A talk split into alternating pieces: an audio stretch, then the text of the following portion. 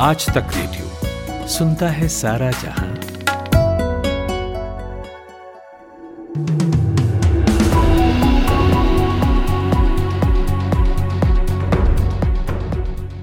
नमस्कार, आज तक रेडियो पर आप सुन रहे हैं एक बजे का न्यूज़ बुलेटिन, पाँच मिनट।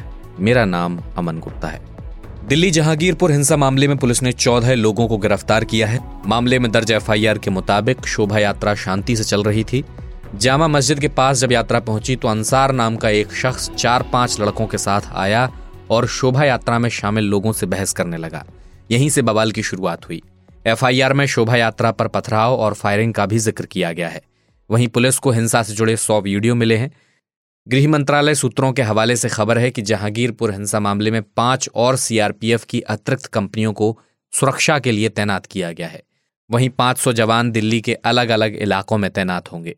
चुनावी रणनीतिकार प्रशांत किशोर जल्द कांग्रेस में शामिल होंगे। कांग्रेस सूत्रों के मुताबिक सारी चीज़ें तय हो चुकी हैं, बस औपचारिक ऐलान होना बाकी है। संगठन में प्रशांत किशोर की भूमिका क्या होगी, इस पर अभी मंथन जारी है। कर्नाटक के ओल्ड हुबली पुलिस स्टेशन पर भीड़ द्वारा पथराव करने की घटना सामने आई है। इसमें कुछ पुलिस अधिकारी और पुलिसकर्मी घायल हुए हैं। पुलिस की गाड़ियों को भी नुकसान पहुँचा है। मामले में अब तक छह एफआईआर दर्ज की गई हैं। जो लोग हिंसा में शामिल थे, उनमें से चालीस लोगों को गिरफ़्तार कर लिया गया है। रामनवमी और हनुमान जयंती के मौके पर हुई हिंसा को लेकर शिवसेना नेता संजय राउत ने कहा है कि ये हमले राजनीति से प्रायोजित हैं। उन्होंने कहा कि आने वाले वक्त में चार पाँच राज्यों में चुनाव होने जा रहे हैं। उसके लिए ये वोट मांगने का पूरा षड्यंत्र है।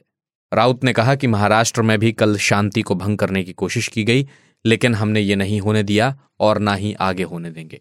ब्रिटेन के प्रधानमंत्री बोरिस जॉनसन इस हफ़्ते पहली बार प्रधानमंत्री के रूप में गुजरात और दिल्ली का दौरा करेंगे।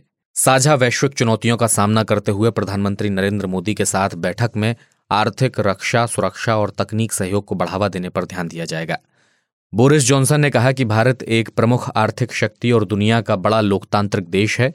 इस अनिश्चित समय में वो यूके के लिए अत्यधिक मूल्यवान रणनीतिक भागीदार है। चार राज्यों में हुए उपचुनाव के नतीजों के बाद ऑल इंडिया तृणमूल कांग्रेस ने 2024 का रोड मैप तैयार करना शुरू कर दिया है। टीएमसी ने कहा है कि देश की राजनीति के लिए उत्तर प्रदेश अंतिम नहीं है, बल्कि बंगाल भी देश की राष्ट्रीय राजनीति की दिशा तय करता है। झारखंड के देवघर ज़िले में हुए त्रिकूट रोपवे हादसे के बाद अब उसे अनिश्चित काल के लिए सील कर दिया गया है। ज़िले के मोहनपुर बीडीओ और थाना प्रभारी प्रेम प्रदीप की उपस्थिति में इसे सील किया गया।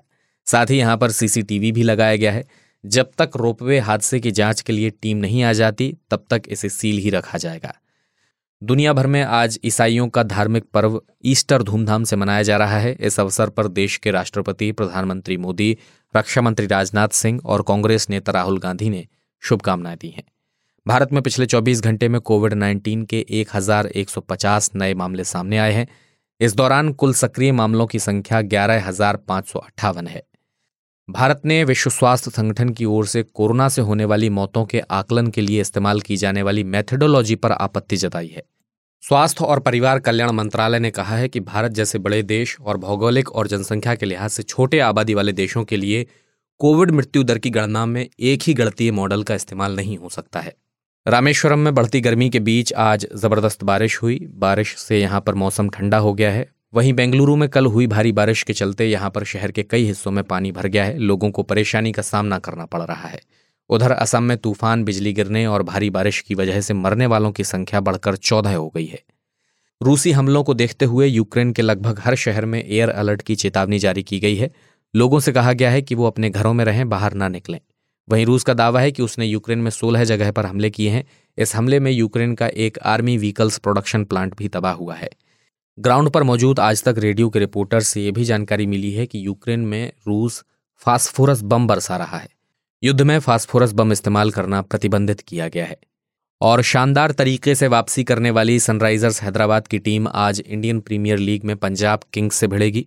उसकी कोशिश अपने तीन मैचों की जीत की लय बरकरार रखने की होगी। कुछ टीमें छह छह अंक जुटा चुकी हैं, लेकिन हैदराबाद और पंजाब की टीम प्लेऑफ की दौड़ में खुद को आगे रखने के लिए दो अहम अंक जुटाना चाहेंगी। तो ये था एक बजे का न्यूज़ बुलेटिन, पाँच मिनट, चार बजे आपके लिए पाँच मिनट का बुलेटिन लेकर फिर हाजिर होंगे। मेरा नाम अमन गुप्ता है। इजाज़त चाहूँगा। नमस्कार। आप सुन रहे हैं आज तक रेडियो।